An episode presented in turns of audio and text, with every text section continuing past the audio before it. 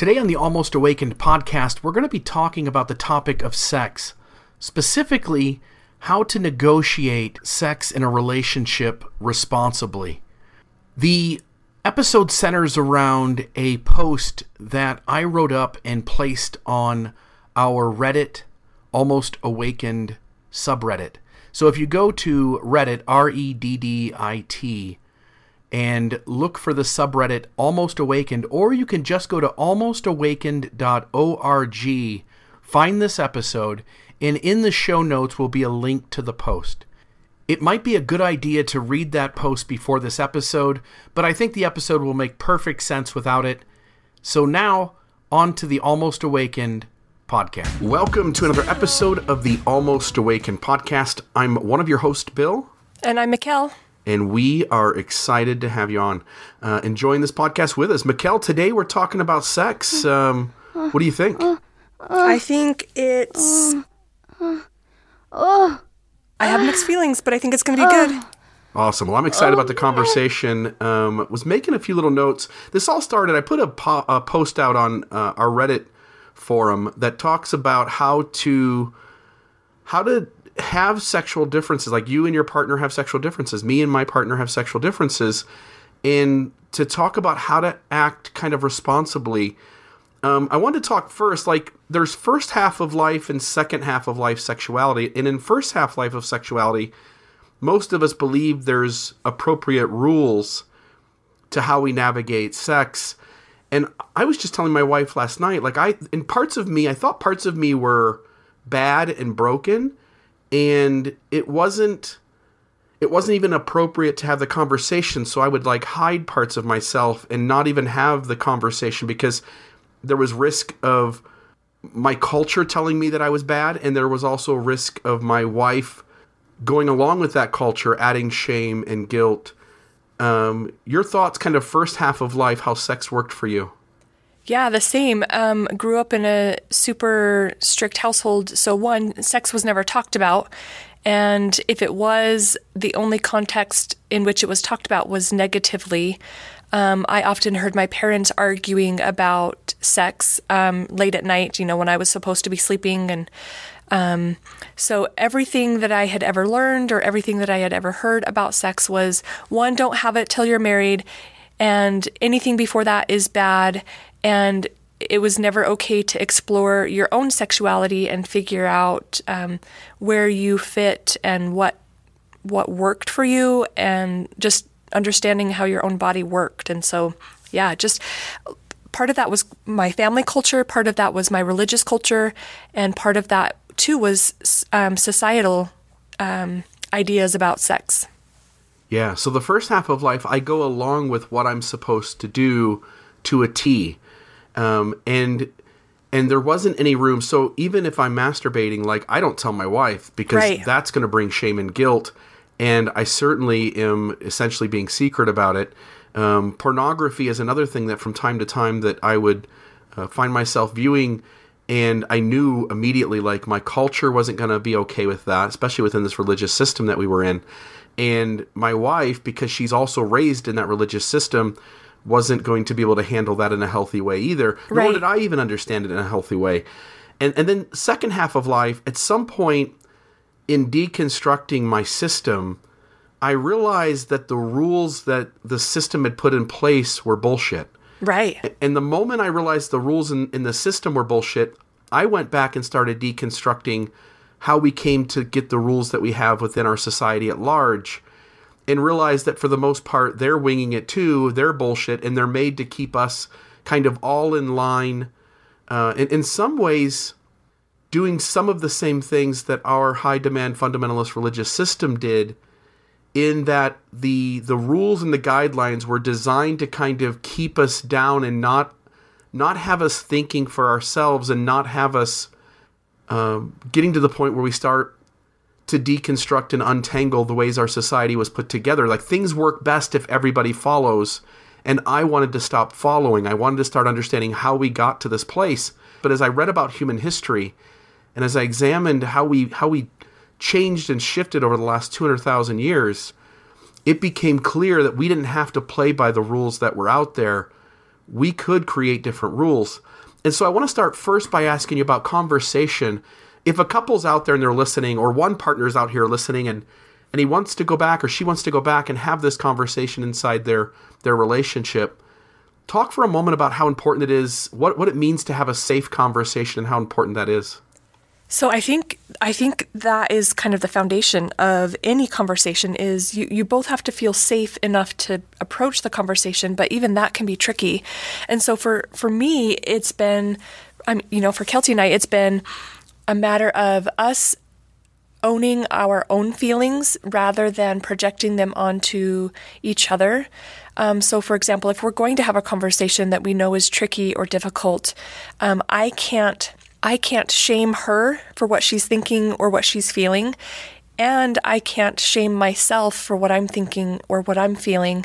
And so, approaching the conversation from that mutual respect and giving each other space to say and feel and talk about whatever it is, um, I think is going to be key in navigating conversations about sex, but in navigating conversations in general. Yeah, beautiful, beautiful. I, I'm thinking about like why this subject is so difficult. And my wife and I were just talking yesterday morning about this. I, I like to think of it as a spectrum. And on one end of the spectrum is the more conservative partner. On the other end of the sp- spectrum is the more liberal partner. And and you might switch roles depending on what topic of sexuality we're talking about. So maybe one partner has a more conservative view on pornography and the other partner has a more conservative view on masturbation, for instance. And I'll probably use those two examples throughout, but this could be anything from monogamy um, to sex toys to uh, what are other things kind of in this sexuality? Open relationships, um, just like you said, anything. It can be anything because there's so much um, shame tied to sexuality and sex. It, it could be a variety of different things. Right. And so on this spectrum, if you have on, for let's pick an issue, pornography. On one uh, partner is going to be the more conservative, so they're on one end, and the other partner is more liberal, they're on the other end. And both partners want uh, want this thing to look a certain way because that's where they're comfortable, that's where they feel safe, that's where they want to explore and have adventure, whatever it is. And so now you have this middle ground, which is where you're going to negotiate. And maybe one partner doesn't feel that strongly and they're willing to come all the way over, but that's very rare. There's almost always this tension where the more conservative partner doesn't want to move to, to, to doing something new or different. And then the more liberal partner is feeling really uh, closed down, not uh, unable to express themselves, unable unable to be them their fullest self. And so now you have this middle ground where you, where you need to negotiate. You need to figure out if one person can lean into an uncomfortable space without without being damaged or hurt or traumatized. And if the other partner can compromise what it is they think is their ideal and and essentially find some space where both are giving a little, um, maybe maybe one side is even giving a lot, but where both sides feel like okay i can do this and it's working and yes maybe it's a little uncomfortable but it it seems less uncomfortable as we go. And it, it really becomes um, a, a crucial conversation that i think takes place in all other avenues of a relationship but is really difficult uh, in this subject of sex. Uh, what are your thoughts on negotiating? So it's interesting um, in you know i've talked a couple of times about the book uh, the ethical slut and this book is such a good book. I recommend anybody read it because it does help you navigate some of those tricky parts of um, discussing sex with your partner. Um, and and one of the things that it talks about is this activity that you do with your partner to figure out even where you are at and where your partner's at. And so in the activity, they suggest each of you write down um, a list of things that are totally acceptable, things that um, are totally unacceptable and then you come together and you talk about the things on your list and you find out where where the compromise is.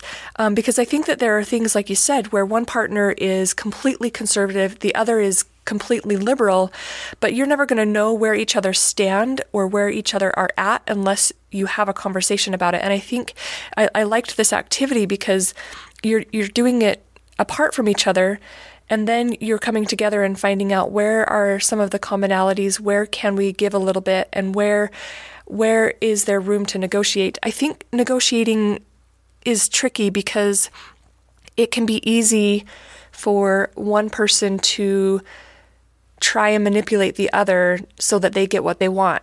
And um, so it again goes back to respecting each other and being willing to talk about things without shame and judgment. Yeah, really good. I, I know that when it comes to manipulating, I'm certainly guilty of having done that myself in the past. The, the two things I like to think of when I when I think about negotiating, uh, first off, respect, right? Like both sides have to respect the other's stance and ground and wants and desires and wishes to the point where neither side shames or guilts the other. I think can be kind of tricky because we all want we what we want, and so not uh, uh, you know manipulating to me goes back to not trying to make the other person feel bad for you, so that you then get what you want. Um, and so it it becomes super important to be in charge of and responsible for your own feelings and not trying to um, twist things to make the other person feel bad for what they're thinking and feeling. Yeah, and it helps me if I if I try to from the very get-go understand, look, my wife wants desires, needs, her sense of self-security, her sense of safety, uh, the things that she wants to do that I don't have an interest in. Like just because it's different than the way I show up doesn't make it bad. It's it's just another human being showing up as a human in a way that's different, but all humans show up different from each other. And so if if I can start from the base ground and my wife can start from the base ground that neither one of us is bad in what we want. Neither one, one of us is wrong in what we want. We simply are two different humans showing up differently. And if we can honor each other as like, look, I understand your needs, wants, desires, your sense of security, sense of safety, those things are all valid and and everything is something you deserve in the terms of like every human has the the right to ask for what they need and what they want. And then if she can respect me from that same perspective and, and say like, look, he's not bad either these are just two people who have a difference, and and now we need to figure out how we both give up something and get something, and and both can live with that end uh, agreement. And and it's always changing too. To recognize like things may change. Somebody may try something and it may not be beneficial, and they may end up saying like that didn't work and so then you have to reevaluate it. So the first one is that respect, no shame or guilt. Right. The second one you said, which is negotiating versus manipulating. Negotiating is both sides asking for what they need, trying to find compromise, but also understanding that either side at any point can say, I can't do that. And then while we like to think in relationships it can be a win win, and sometimes it is, sometimes you have to choose between pushing for what you want or essentially maybe the relationship even has to come to an end. Like you look at your your relationship with kelsey. I look at my relationship with amanda. I love my wife. I don't want to be without her but for some people out there if the needs are so significant um, that they that it's so important to them to have those needs met you have a right to that but you don't have a right to uh, impose that your current partner give you those things and so you're free to always leave a relationship but but my hope is that we can find ways to negotiate in ways that both sides feel happy and feel some uh, sense of fulfillment while also understanding they're giving up things. Uh, because I think I think ending a relationship should, in a sense, be a last resort anyway. Yeah. Um, manipulating for me too, Mekael. Like, if one side does think the other side is bad or wrong or has to move, uh, it, it, becomes way too easy to begin adding shame and guilt and to try mm-hmm. to manipulate people. Um, somebody once said, like, nobody deserves anything. Your partner doesn't deserve anything. You don't deserve anything. You're just trying to figure out the way that two different humans who love each other can get along and have their needs met as best as possible. I yeah, I agree. I don't think that it's fair to um, expect that we deserve one thing um, more than another, and vice versa, that our partner deserves one thing more than another.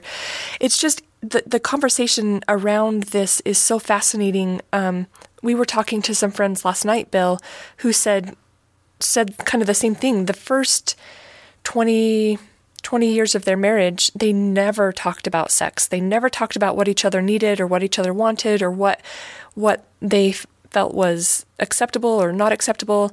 And and so what is it do you think that I you know, I think leaving a religious system one is a huge um, factor in starting to navigate the conversation. But what do you think it is on this half of life that causes us to start having the conversation about sex in the first place? You and Amanda have been married for 20 some years. And yeah. you know, again, I think part of it is the religious system, but put that aside, what else what else is it? So in the first half, my mom and dad told me what was right and wrong. My my uh, awareness of like what was going on in society and seeing certain uh, segments of society. So, for instance, in the age that I grew up in the 1980s, homosexuality, for instance, was super bad. And so, if somebody had the wants and needs of either being bisexual or homosexual, they felt a lot of pressure from their society and from their families to conform and to give up those pieces of themselves uh, in order to fit in. When you get to the second half, you start to realize like oh this was one way in which we could put the world together and a lot of the things that i thought were bad weren't bad. I've gotten to the point mekael where i where i stop thinking in terms of bad and good. I start thinking in terms of healthy and unhealthy responsible and irresponsible. And and that makes any possibility not necessarily good and not necessarily bad but instead now has to be placed in the context of how others feel and how others are experiencing that particular. Um, I, I, find it to be a healthier way to do things. If we label things bad and good, often, and, and there are exceptions to the rule, um, but often that's that's an inappropriate way to view things because that already starts off with shame and guilt. Right. Yeah, I absolutely agree. That was something that Kelsey and I learned when we were in counseling is this idea of healthy versus unhealthy, but I like the responsible versus irresponsible as well. And I think that it just it's a good way to have conversations um, because it eliminates that shame and guilt, and it allows you to um, talk about things um, in a healthier in a healthier way. I, I really like that. How do how do you and Kels negotiate? Like, what's that look like? It's a process. In fact, last night we were having a conversation about the podcast, and, and Kelsey was concerned about what we were going to be talking about. And her idea of what we were going to be talking about was different than what I was thinking this conversation was going to look like. And so she was feeling some tension, and um, we were up till probably one o'clock trying to figure out um, where we stand. And I think it's an ongoing conversation, and it's a conversation that, like you said earlier, changes depending on what's happening in the relationship.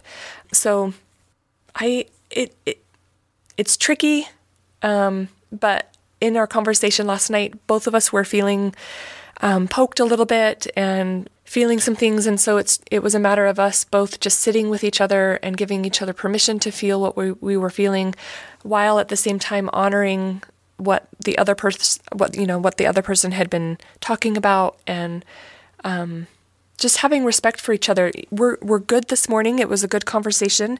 Um, I feel like it brought us closer together even though there was some tension last night. Um, but the we have to have the conversation denying that the feelings that we have and the wants and the desires that we have don't exist is worse than having the conversation.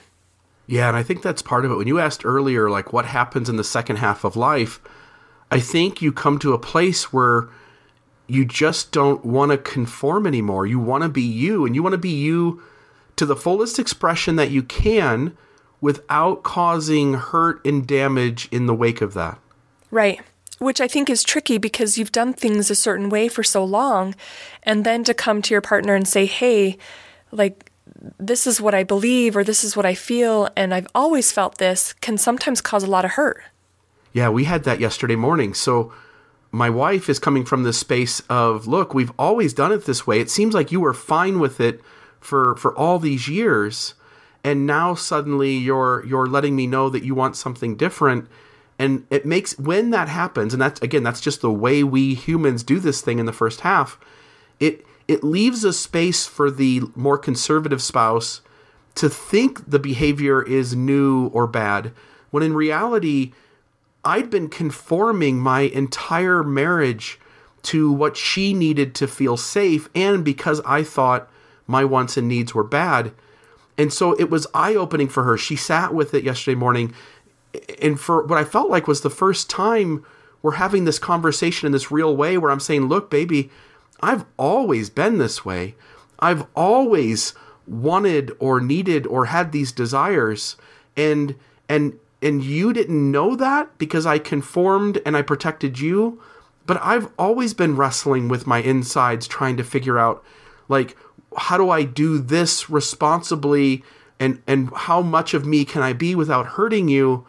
And and she for the first time because again the conversation's essentially happening for the first time. She for the first time is going like, "Oh, you've always had wants and needs that are different than mine and you've always been hurting over trying to be the fullest expression of yourself without hurting me."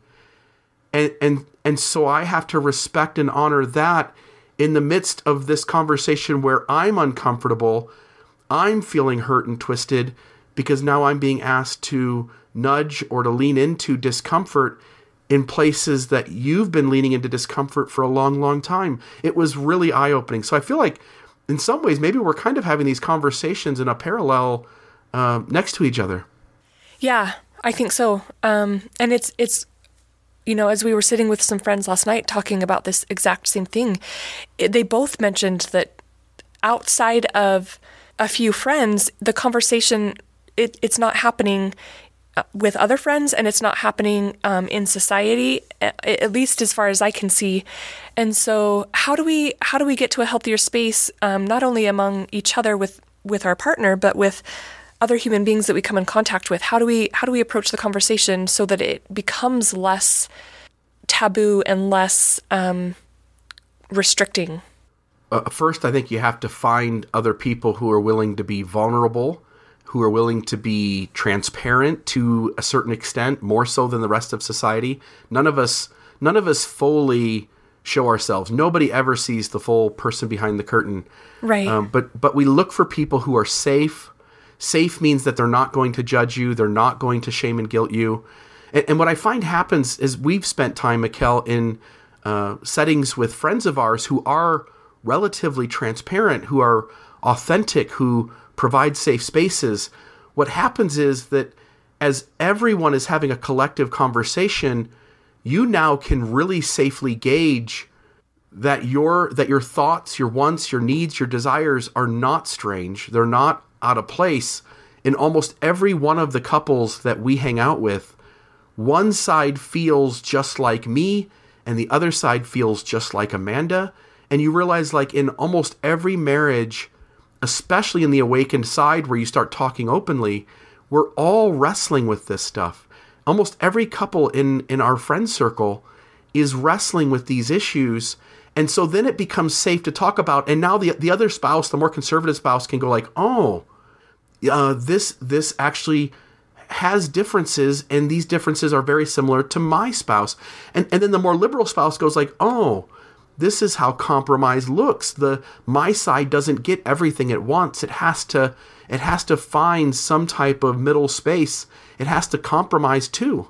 Um, it, it just it just makes it easier when everybody's being open and honest about this thing which seems to look very similar from couple to couple yeah, it's it's been interesting. Um, I, I hope I don't get in trouble for sharing this, but um, as we've had conversations with Kelsey's parents, they've even shifted some on their views of sex, and we had a conversation with them, which was kind of interesting because, again, they're Kelsey's parents and not used to having conversations like this with her parents, but um, they mentioned to us that just even them being more open to communicating with each other has made their sex life better.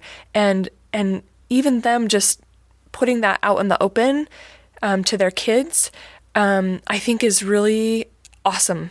Um, and so for me, it encourages me to be more open in having conversations with my kids about what normal healthy sexuality looks like and even giving them permission to figure out who they are and how their bodies work and what feels good for them, which I think can be kind of tricky. Do you talk to your kids about sex?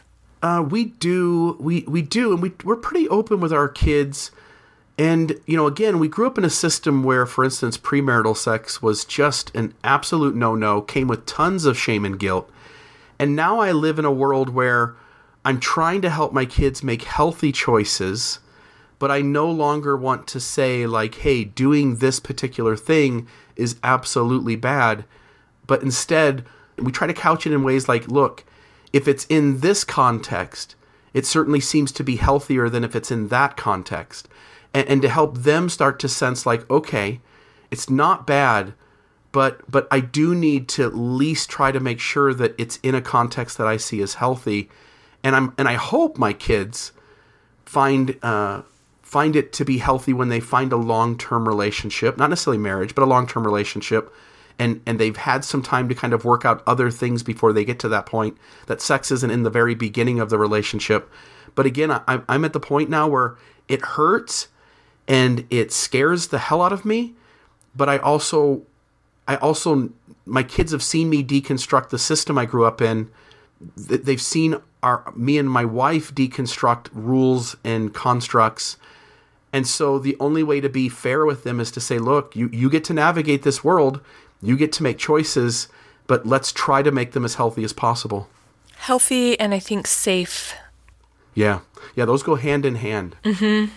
I don't remember what book it was, but you and I have talked about reasonable requests. Like there's this way that I can't remember what it was, but the conversation was that when we have help, maybe it was Tim Burt and our interview with him, but when we have healthy conversations, we get to state our feelings and then we get to make reasonable request. Uh, any thoughts on in negotiating? You talked about like you need to hear Kelsey and her feelings. She needs to hear you and your feelings, and then you both have to honor that the other is making a reasonable request.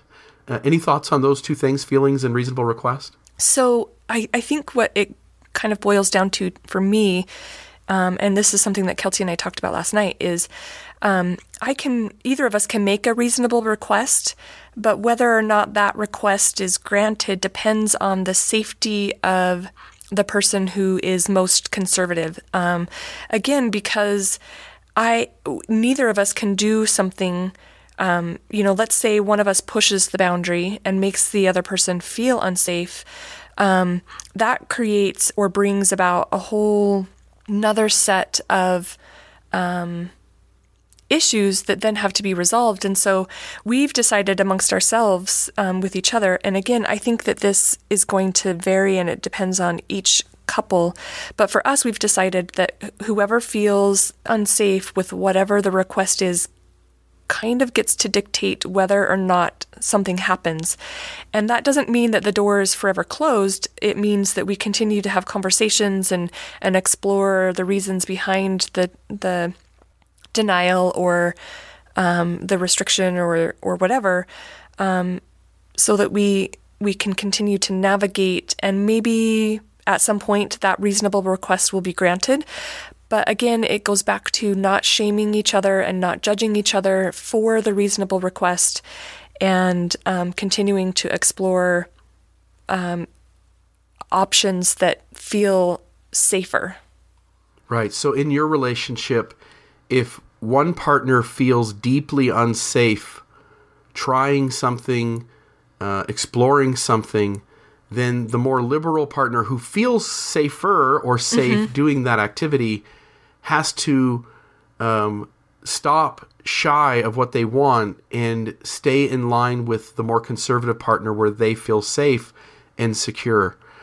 Yeah, and I and for us, we've talked about this last night. It's because I deeply value and I respect, or vice versa. Kelsey deeply values and respects me and our relationship enough um, that that that takes the priority over what other whatever else it is um, that we want to explore.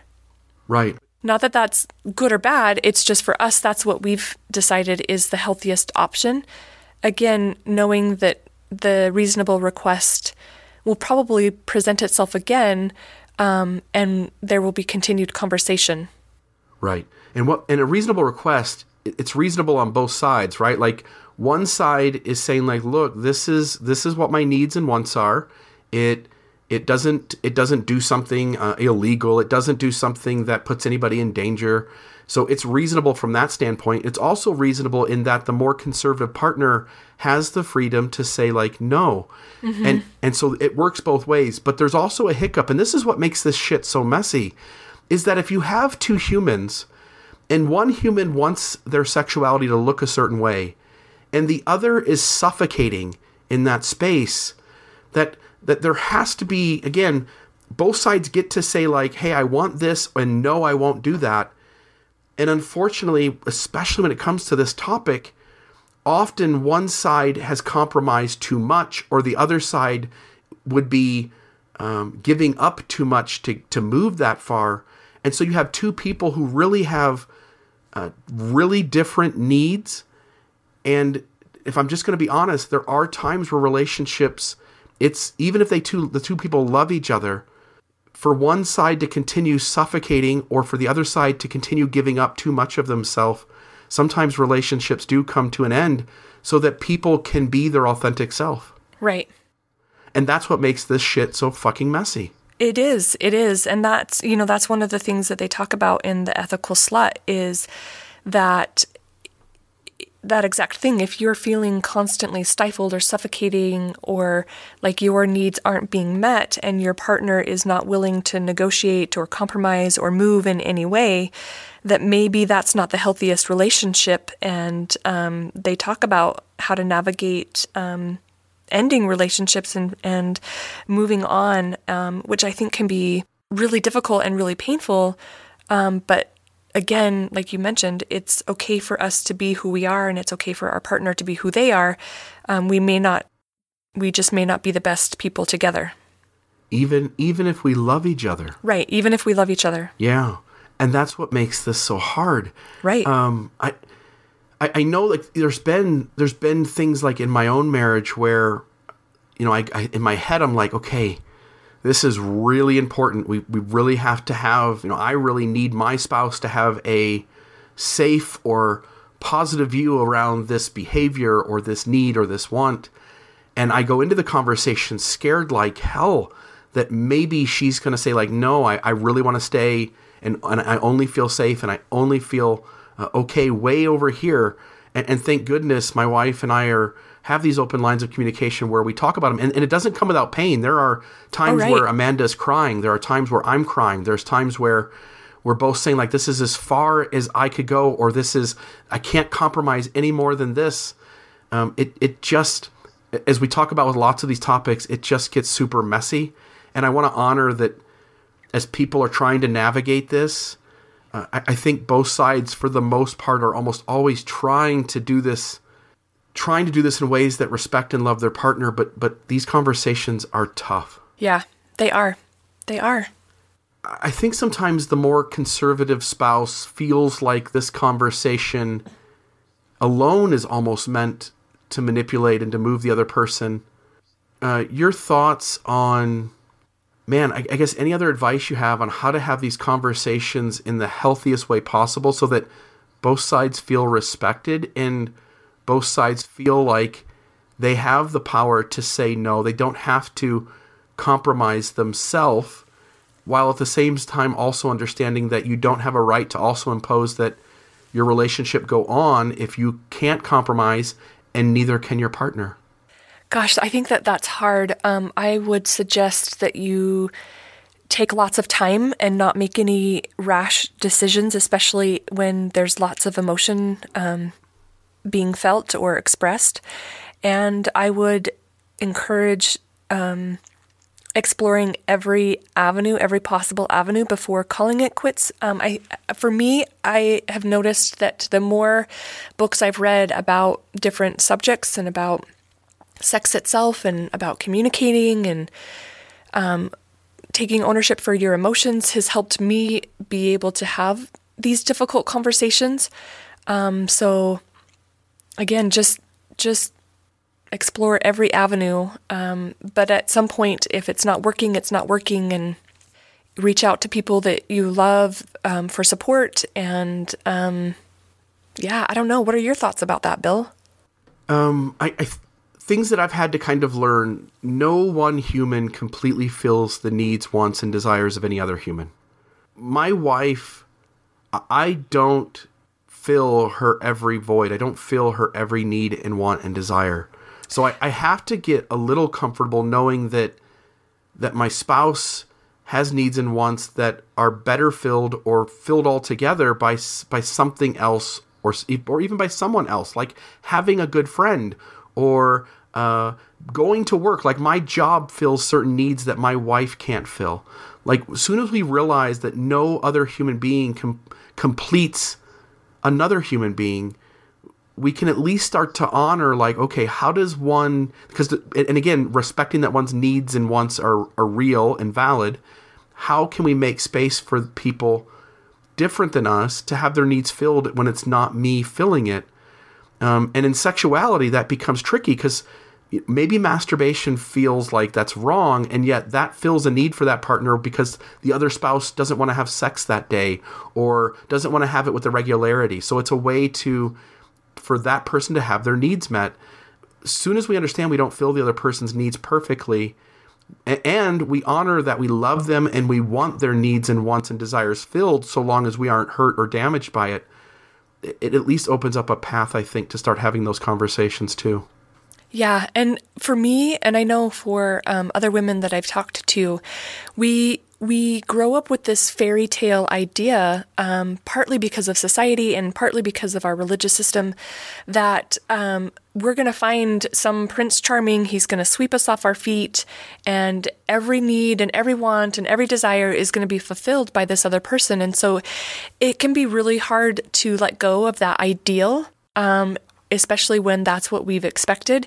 And for example, in my in my first marriage, I fulfilled a lot of those needs and wants and desires because that's what I thought was expected of me. Um, and so, just shifting that uh, that mindset or or that expectation can be hard. I think that there has to be a grieving process to to let go of what that ideal we've had in our mind and held on to for so long is that that we have to be open to allowing other people into those that space of connecting with us in an intimate way um, without our partner being you know expecting our partner to be the one that, that fulfills every need. Yeah and that's a big thing for me you know when we're in our friend groups there there's a lot of intimacy and, and I don't mean intimacy. Some listeners are going to listen and go like, "Oh my gosh, what's going on?" Right. Like intimacy in terms of just people listening to you, people with their arm around your shoulder, people holding your hand. Um, I've had friends offer to give me a foot massage. Um, I've had friends who have asked if you know they could rub my shoulders. Like those intimate connections fill a need, and and sometimes our partners having uh, not not willing to do that at that moment, which is also respected, and um, sometimes like having somebody different acknowledge and affirm you fills a need that even if your partner did that thing, it wouldn't fill the need in the same way. Right. You posted an article on um, your Reddit post. You, you posted several links, and one of the ones that I was reading earlier talks about intimacy, and it talks about um, that it, it, kind of the same thing. The wider our social circle, um, the better our chances of warding off obesity, high blood pressure, and other um, chronic health conditions, and it talks about um, how do you, how do you navigate intimacy without it being something sexual. Um, it says that that we typically expect more intimacy from a romantic partner than we do from a friend, but that there can be there can be important components of intimacy from friends that help kind of just fill those voids and help us feel loved and accepted and um, just boost our emotional health. Um, it's it, all of the articles that you posted on the Reddit post are fascinating, and I would um, direct our listeners to check those out if they want to dig deeper into how to negotiate and what intimacy looks like. Yeah. And and I wanted to go back. You mentioned this exercise earlier, and there was another article that kind of lined out the same exercise. And here's what it said it said to, to line out uh, four different categories. Category number one, what I know I like to do. These are the activities we are comfortable and which we enjoy doing. So both partners would label all the things they like to do that they are absolutely certain that they enjoy. And whatever crossover there is, those are the two things that they're already doing which feel safe and secure and both parties are getting enjoyment and fulfillment and affirmation from. The second one, what I'm willing to do for you. Some activities may not be all that inherently interesting to us, but we are willing to do them because our partner enjoys them. And sometimes our partner's pleasure makes an otherwise uninteresting activity much more exciting. Number three, what I might be willing to try. These are the activities that, under the right circumstances, we would consider trying. Sometimes our hesitation has to do with our own comfort about this desire, and sometimes we're concerned about how our partner would react to the suggestion. Number four, what I am not interested in trying, at least right now. These are activities that actively turn us off because they feel threatening, uncomfortable, or just weird. While most of these activities probably won't evolve from a yuck to a yes for us, perhaps some eventually will. And so there's recognition like if two people who love each other make a list of these and put uh, all these various things into these categories, now you now have a space to like sit down next to each other and compare your list and to start to say like okay here's here's where we here's where we're okay and we agree on, on what the activity would be and what it would feel safe. Here's the things we're both willing to try. You know how, how interested are you in trying that? Well i'm interested this much. Well i'm interested only this much. At least the conversation now can begin. And, and it also recognizes there in number four that the things you say like no way jose uh, that we're always moving and shifting. There are things, Mekael, in terms of sexuality that I would not have dared to even think about uh, early in my life, and now um, I would at least put on the list like uh, maybe like I might be willing to at least think about it or talk about it and entertain whether I could do that or not. Yeah, that's that's super interesting, and I would I would agree the same for myself. Um, and going back to um, number four, um, further down in the article, it talks about um, making sure that your your request is direct, um, because, and and also just having an ability to handle rejection, um, because it says if you're direct, you tend to get more of what you want, and if there's something that you would like to try but your partner isn't into, ask what it would take to make it more interesting or to help them feel more safe. Perhaps explain why it turns you on and why you would like to do it with them. And then um, it says if there's something that you would like to try but your partner's not into it, explore if there are any other ways to have a similar experience or to get that same feeling from doing something else that feels more acceptable. So I think that, like, we have to give each other space to negotiate and we have to be willing to talk about things that make us uncomfortable and um, explore all of that. Um, it says that happy couples find ways to ensure that both partners partners are getting enough of what they want without either individual feeling coerced. And I think that that's that's super important. Um, anytime we try and force another person, um, we're we're taking away their safety, and it creates more more problems. Yeah, and for me, and this is kind of a, a final thought for me because I think it it puts a good uh, twist on kind of both sides feeling poked as these conversations happen. Uh, this last paragraph was something I wanted to make sure got said here. It says, within ethical and legal constraints, we all have the right to push for what we want from our partner and to suffer the consequences for pushing too hard. Similarly, we also have the right to deny our partner's request and to suffer the consequences for shutting them down. But we need to remember that nothing in a relationship happens in a vacuum. It is influenced by what came before, as well as what else is going on in a relationship. So, generosity, which I think is a crucial word in these conversations, so generosity can be rewarded, and bad behavior can be punished in more ways than one. Therefore, we have to keep the bigger picture in mind. What price am I willing to pay for this? Is it worth it? Then it's worth it But since life and relationships involve compromise and sacrifice, we have to consider the potential ripple effects. In other words, if it's worth it, then it's worth it. Fine, but understand that nothing comes without consequences, and often pushing on things that we really don't think are super important, uh, it may be way more risky. So be honest with your partner about how much you need that thing, because in the end, you have no idea what ripples you're causing by pushing your partner to do things that, that at this time don't interest them. Yeah, and I I keep coming back to the thought, Bill, that there is no such thing as normal, um, and so uh, I think that a lot of times we have this image in our head of what we we think is normal, and anything outside of that is abnormal or um, not okay, and so just you get to decide what feels normal for you and then having a conversation with your partner about what feels normal for them and then what feels normal for you together as a couple. Um, and and we have to let go of the ideal that every you know that a relationship is perfect and that the other person is going to completely and totally fill our needs um, i think we have to let go of a lot Yeah, and, oh. and, you point out normal. Like, there's so many different areas of this topic, sexuality. Um, I know people who are big into, um, like, I don't want to say costume, but some kind of like wearing different clothing or role play. Um, sex toys we mentioned earlier. We mentioned masturbation. We mentioned porn. We mentioned open marriages or some type of non monogamy. Uh, there's various forms of. Uh, kind of standard practices out there in each of these subjects. There's there's also fetishes. Um, there is uh, bondage, uh, the S and M type stuff.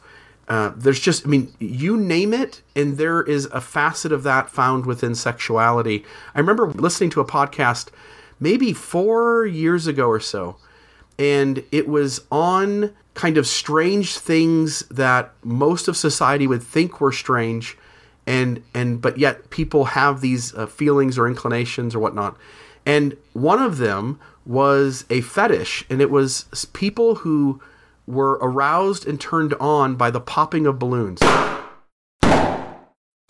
And in my head i'm like that's insane. That's crazy. That's that's crazy.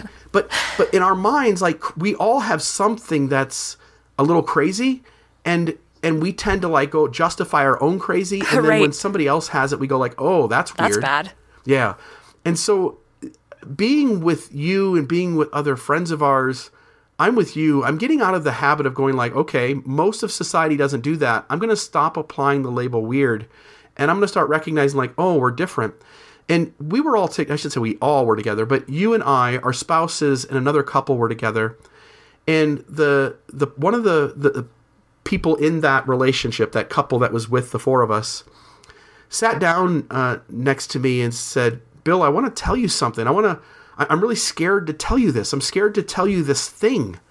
And, and this person then reveals to me what their fetish is.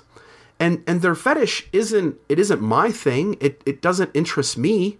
But immediately, what I went to was like, oh, we all have our own thing. Like, I don't feel any shame towards you. I don't want to shame you. I don't. I don't feel any judgment. I don't. I don't feel anything out of place. Like you get to be you, and as long as you be you in ways that are ethical and healthy, like no skin off my back. I support you in in that. It's just yeah. not my thing. But I also want the same respect back, and and so we all have something when it comes to sex that our partner might find weird or strange or odd or um, out of place. And, and yet, if we can all just honor, like, look, we're all doing human the best we can, and we can't help the things that turn us on. We can't help the things that we find sexy or arousing, and to just respect each other instead of labeling something as odd or weird. Yeah, and and just in our conversation last night, we were talking about um, how we can't bring things that happened into things that happened in the past into the present. For example, I may have behaved a certain way a year ago, and um, over the course of a year, my thoughts and feelings about a certain thing have shifted and changed, and and part of that is because I've been willing to be curious rather than um, completely shutting down an idea. Um, and and I think that um, we have to be willing to give our partner space to change and shift, and vice versa. Um, we need we also need to be willing to sh- change and shift, and just be open to uh, exploring at least through the lens of curiosity and just to have more understanding of something. Not necessarily that uh, we're going to change and do the thing that we you know previously said we would never do. Just be curious and and be curious about why you feel what you feel. Be curious about um, why it is that you do or don't want a certain thing, um, and give give each other space to uh, to change. Yeah, and I know in instances where my wife and I have talked openly about the differences in our needs and wants, and we've sought compromise. I know like we've we've you know I'll just use one example and just kind of share here with the audience. One of the things that kind of turns me on is having sex in a public place and the risk of getting caught, for instance. And so we were down in uh, I think it was Vegas, and we were in uh, a casino uh, around a casino, and you know people around, and my wife and I are just making love in our vehicle. While there is somebody about 10 foot away who could have seen us. We don't know if they did or not. They could have. And like there can be a lot of fun and adventure if if you're able to respect each other and to find out what the other person's needs and wants are and can find ways to compromise. And again, don't give up too much of yourself. By all means, don't do that.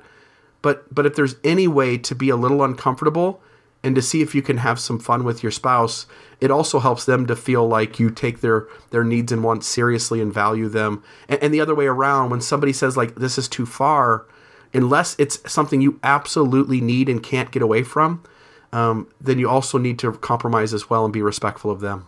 Yeah. Um, I would say, Bill, please do not ever have sex in a casino because that place is full of germs and that is gross.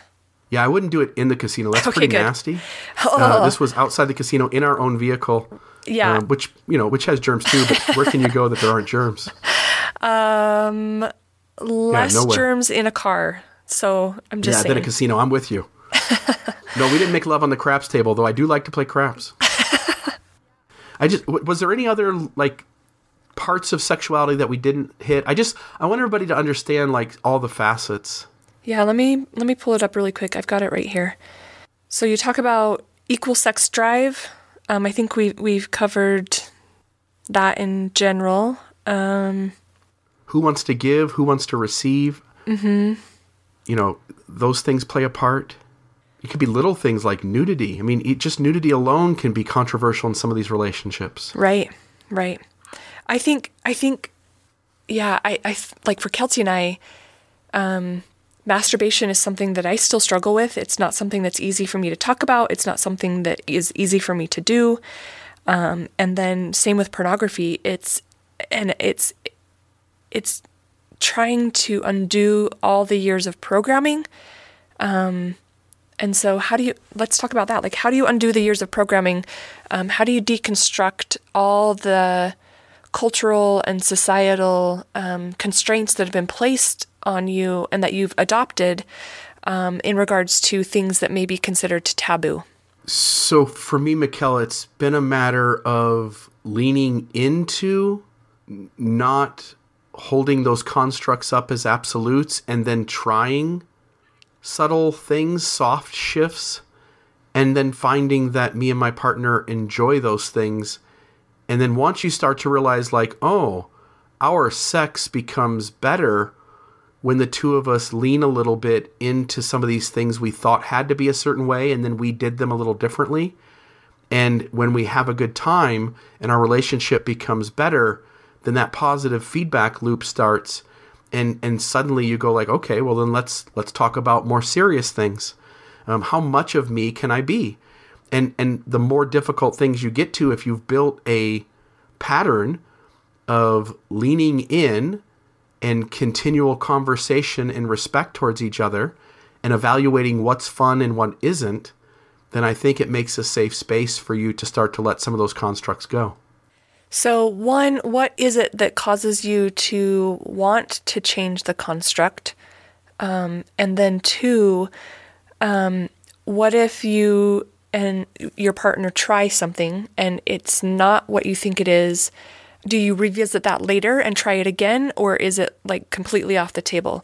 And then let's talk about two. Like, let's say, let's say I fuck up and I hurt Kelsey because you know we we previously agreed on something, um, but then after that whatever it is happens, she feels hurt or vice versa. How do you navigate conversations after something when you've both agreed on something being acceptable? So let's go to the first one, which is how do you uh, initiate this leaning into challenging the constructs you've been taught? Right. And I'll use an easy one, which is oral sex. Oral sex was taught to you and me by our faith community that it was a bad thing. And there were subtle teachings, and there were also some that were very implicit and explicit that imposed that that that certain practices in a sexual relationship were unholy.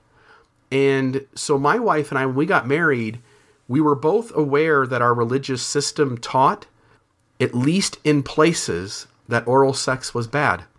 We still gave it a shot and we had a shitload of fun doing it. and so the moment we realized like, "Oh, that was fucking amazing." Then So- we, we felt safe to challenge that construct. So, do you think that it was amazing because it was taboo?